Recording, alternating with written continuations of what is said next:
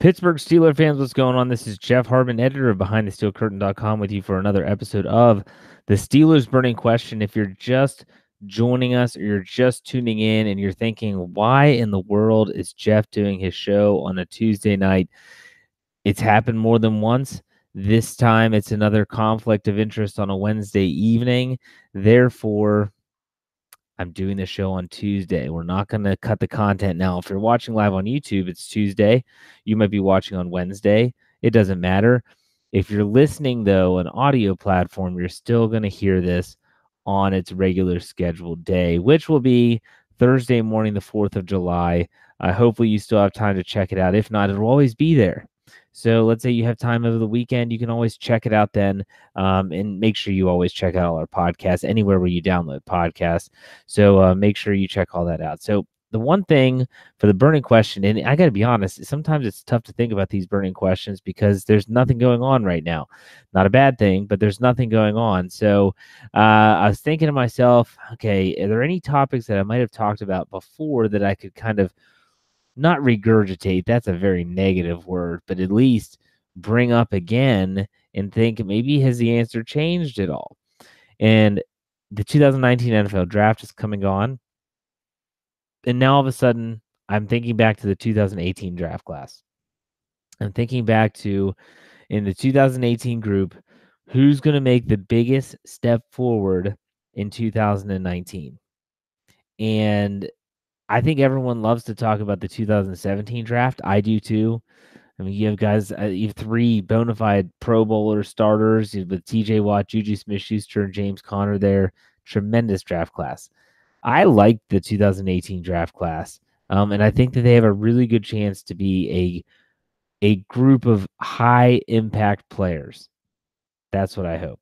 So one thing that definitely needs to happen with all of these players across the board, eh, you know, you don't see the TJ Watts in this group. The, the guys that come in to the NFL and it's like they just pick up, they just get it and go. That's not necessarily this group's forte, but from year one to year two, you could see a big jump. But before we get into that, let me go over exactly in case you forgot. Sometimes these draft classes get jumbled in our brains who was in the draft class. Okay, there was a first round pick. That was Terrell Edmunds, safety out of Virginia Tech. Second round pick was James Washington, wide receiver from Oklahoma State. Third round pick, Mason Rudolph, quarterback, Oklahoma State.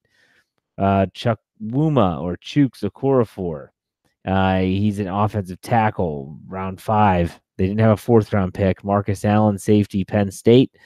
Uh, round five, Jaylen Samuels, running back, H back, tight end, fullback, whatever he was coming out of NC State. And then they didn't have a six round pick, and round seven was Joshua Frazier, defensive tackle. And so here we go.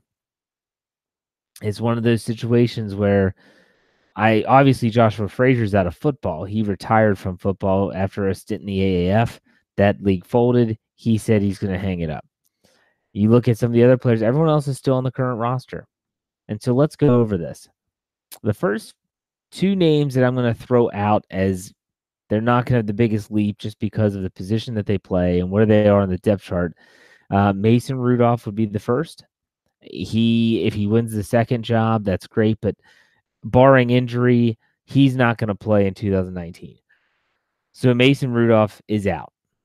Next would be Marcus Allen. He's a guy that was injured a lot last year. He played a little bit more towards the end of the season. He's going to be depth at the safety position. If he makes the team, he's going to have some to win a battle or two here or there. But still, Marcus Allen is someone that uh, I would say you're not going to expect him to make the biggest jump from a overall production standpoint. He might show tremendous improvement, but at the same time, he might not have the production that would make him high on this list. And so, believe it or not, outside of Frazier, Rudolph, and Allen, I think you can make a case that a lot of these players could be the answer for this question. Okay. Uh, let's start from the back end and go forward. Jaylen Samuels. Okay. Jaylen Samuels is a guy came in last year. No one knew what he was going to do. He's a Swiss Army knife. He does everything well, kind of the jack of all trades, master of none. James Conner goes down against the Los Angeles Chargers at Heinz Field. He comes in What does he do the next week? Rips off 142 yards against the uh, Patriots. He plays well against the Saints. He starts showing his capabilities in the passing game as a receiver towards the end of the season. Really starts to kind of come into his own. Well, shoot, now all of a sudden you're looking at Jaylen Samuels and you're saying, this guy could be a bona fide player. Now, I don't think anyone in their right mind is going to suggest that he is going to somehow surpass James Conner. That's, I think, a little outlandish. But at the same time, I think personally that Jaylen Samuels could be a very, very good tool and weapon for the Pittsburgh Steelers offense in 2019. What I mean by that is he might not be a pure runner. He might be someone they use out wide. They they put into motion, get him met with miss, you know, the mismatches you see one-on-one defense type that, that type of stuff. He could be that guy for the Pittsburgh Steelers. And so he could have a very big role on this team. Keep that in mind. Uh, let's fast forward now to round three to Ch- to Chuks Okorafor. Second round player. He's a guy that when he came out of Western Michigan, everyone said that if he were a player that played for Alabama, he'd be a first round pick. He has the size, he has the speed, he has the, the strength. Just not that well, not that very well known. So I think it. He, heck, you want to talk about it? This is something that if, if I talked about earlier in the season, or earlier in the off season, he has a legitimate chance to win the right tackle spot. If he wins the right tackle spot, you better think that that means that he is having a huge step from year one to year two, and all of that, he's having a big impact on the team at the same time. So don't rule out Okorafor if he wins the job of being a guy that have the biggest impact on this team because he would have to open up holes for the running game. That, that'd be Conner Samuels, Benny Snell, doesn't matter, or whether he's protecting Ben Roethlisberger at right tackle. So you have all those situations there with a core Okorafor. He could be the guy. Round two, James Washington. Antonio Brown leaves. You think that a guy like Washington, who is known for his deep place, deep ball skills at Oklahoma State, would be able to just kind of slide right in, make himself at home. And he did not play that great the first three quarters of the season, but I, I felt in the last quarter of the NFL season, his rookie year in 2018, he actually started to kind of get acclimated. He kind of started to figure it out, to kind of understand exactly what the Steelers are asking of him. And uh, it's one of those situations where I think James Washington could really step up. He's going to have a competition with Donte Moncrief. Obviously, he'll be fighting with guys like Eli Rogers and Ryan, and Ryan Switzer for time on the field. He should be able to carve out his own portion of that playbook, and he should see the field a lot. And because he's going to see the field a lot, he has the best chance of actually making an impact. If you think about who we've talked about already, Jaylen Samuels is not going to be a starter. Chuck's Chuks Okorafor is not the starter yet. So James Washington's going to play a lot. So he therefore would have a better opportunity to actually make an impact. And then the first round pick, Terrell Edmunds, I thought that his rookie season was kind of bland, kind of vanilla, but it wasn't horrible. Okay, it's kind of like vanilla ice cream. You have it, it tastes good, but at the same time, it's not chocolate.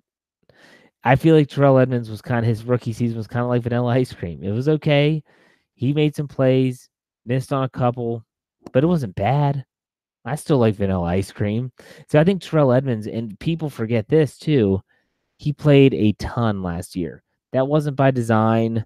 When Morgan Burnett was banged up all the time, he was forced into the starting role. That experience is going to pay off big time. And he's going to be the every down player as long as he's healthy. He and Sean Davis are going to be the starting tandem. He's going to have a great opportunity to make plays.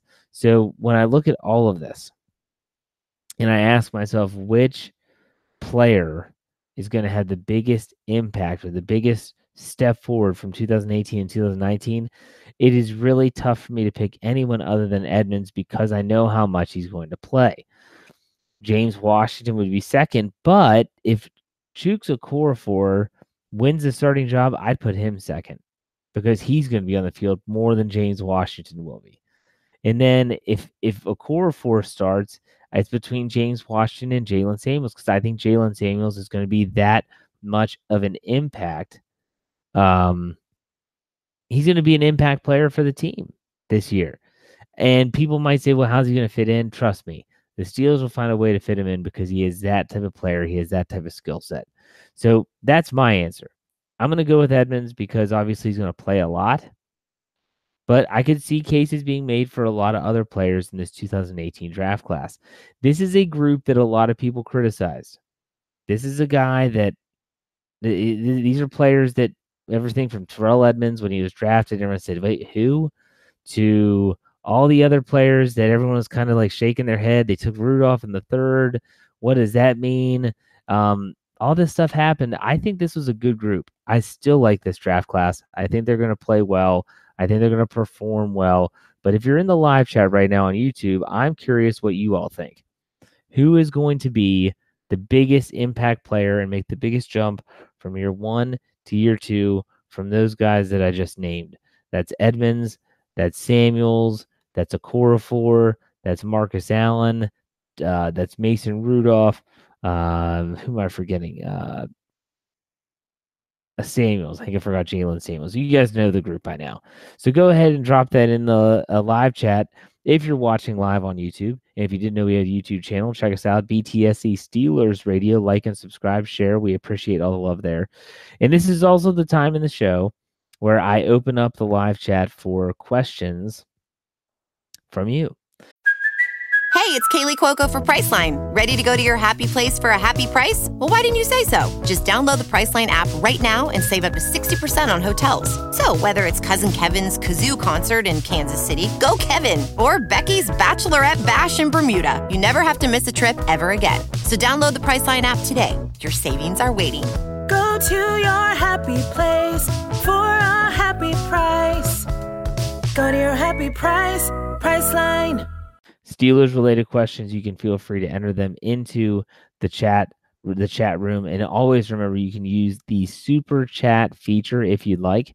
You don't have to, but it's there. And what that is is if you write in a question, if you use that super chat feature, you can put in any amount of money, which could be what we call the tip jar. And that money will go directly into an account and come straight to the show where we can do giveaways during the season, which we're planning on doing, and some other things like that. Um, so any any help you give is awesome, but you don't have to. It'll highlight your question and it'll be guaranteed to be answered. So so far, a lot of people are saying Edmunds. Um, some are saying Washington and Chuks, uh, Samuels, Edmunds, Samuels. The more, yeah. So th- this is the, this is the interesting thing about this question. So far, the last few weeks that I've done the Steelers burning question, the questions have been very much, okay, we're going to have one or the other. You know, do you extend Mike Tomlin's contract or don't you? Uh, will this happen or won't this? This is a, a question where I think you could have a lot of different answers, and a lot of people could actually justify their responses based on what could potentially happen in the future. You could say that Jaylen Samuels is going to have a big role in the offense. You could say that Chuks is going to win the starting right tackle job. You could say that James Washington is going to step up and be a big time playmaker. You could say that Terrell Edmunds is because he's going to play the most out of everybody. That's going to be interesting. But if you have any questions, now's the time to ask. Go ahead and fire away. I'll ask as many as I can before we call it a show. And we appreciate all of you listening as always and communicating in the live chat. It makes the experience a lot better. I can tell you that hands down. So, Steelers uh, fan 19 says, Jeff, how different do you think the Steelers' history would be if the Steelers kept Emmanuel Sanders over Antonio Brown? Interesting question. Um, to me, it was never an Antonio Brown versus Emmanuel Sanders when they came down to the contract. It was always Mike Wallace and Antonio Brown. Um, Emmanuel Sanders was a good receiver. He was not great in Pittsburgh. I would say that he became a much better receiver when he got around Peyton Manning. That's not a cut on Ben Roethlisberger. That's just the fact that maybe Sanders and Manning got along better than Sanders and Roethlisberger. That happens. There's conflicts and things of that nature. So, um, yeah, I, I don't think it would have changed too much. It, even with Wallace, you have so much success. And that's what I tell myself. I've I find myself uh, just recently um, yesterday, last night, I was editing an article by Tony Defeo, who which ran today, published today, and it was about how his favorite moment of the 2018 season was um, he was looking at uh, the Steelers' 28 to 21 win over the Bengals in Cincinnati at Paul Brown Stadium. And it's crazy how the offseason and the way things have went gone down with Brown and, and Bell, more Brown than Bell, have just really tarnished what happened last year. That game was tremendous. If you forget, that was the game where on in the waning moments of the of the contest, Roethlisberger hits Brown on that quick slant. He turns it up the field, splits the safeties, and rumbles into the touchdown game, uh, run to, into the end zone for the touchdown, and it was essentially game over. A tremendous, tremendous game, and you know Antonio Brown went from a, a nobody, a no-name kid, six-round draft pick from Central Michigan, who no one gave gave two craps about, to becoming the one of the greatest receivers in the entire National Football League. I guess with that comes some ego, we'll put it that way. But, you know, Emmanuel Sanders would have been different. I don't know. That's a really good question, though, uh, Steelers fan. I appreciate that. Um, that's definitely a debate worthy one. Um, Ryan, Ryan says he's looking forward to preseason games. I have to be honest, I can't, I can't believe I'm saying this, but I'm excited for preseason too. I'm not excited for the season to start. I enjoy this time where there's really no news, where the site's it's doing fine. It has the regulars that come and they check it out, and we still put out content and all that stuff. But it's a time where I can actually relax. If you think about the season, it's it's not a long season, but from you know the moment of July when they report to training camp until January, maybe hopefully February this year, you're inundated with news every single day and it's 12 articles a day and uh, making sure everything's good, podcasts, all that. And then after that, it starts the draft prep. And then after that is the free agency or free agency starts and the new league year in March and then the draft. And then all these, it just doesn't stop. So for me, I'm looking forward to the season. I'm looking forward to the preseason to see some of these battles come to fruition but ultimately I'm not looking forward to that. I, I like a little bit of downtime. So Felicia, our number one fan, she gives uh, two, actually two comments for the tip jar. One was 20 bucks. Thank you, Felicia. She says, Hey, Jeff, missed you and Lance on Sunday. I'm going for Edmunds and Washington this season. Can't wait to see what Dave comes up with on the Q&A uh, of the awesome foursome of the podcast. Um, quick scheduling note, the Felicia's comment because we typically are on Thursday nights uh, for the Steelers preview, and it's the Fourth of July. If you're a if you're a listener in the United States of America, that's obviously our Independence Day. We will not be doing our show on Thursday night, and Dave is actually on vacation. I'm going to talk to Dave, see if he's going to give us his Stat Geek stuff, but otherwise, it's just going to be myself, and it's going to be Brian Anthony Davis, and I'm not sure if we're going to snag a third in there. But if if not, it'll just be the two of us for the. But we're gonna do that tomorrow night. So it's Wednesday night. So I actually forgot about that, and here I am on Tuesday night. We're gonna do that show sometime tomorrow night. It might be a little bit later, but we'll be doing that tomorrow night on Wednesday. So check your. Make sure you keep your uh, calendar checked off there. Felicia also says that for five bucks in the tip jar, Watt doesn't get enough attention. He's a beast. I think that Watt's getting uh, some some attention now. After having over 12 sacks last season, he was the last Steeler linebacker to have double digit sacks in a season since uh, James Harrison did it.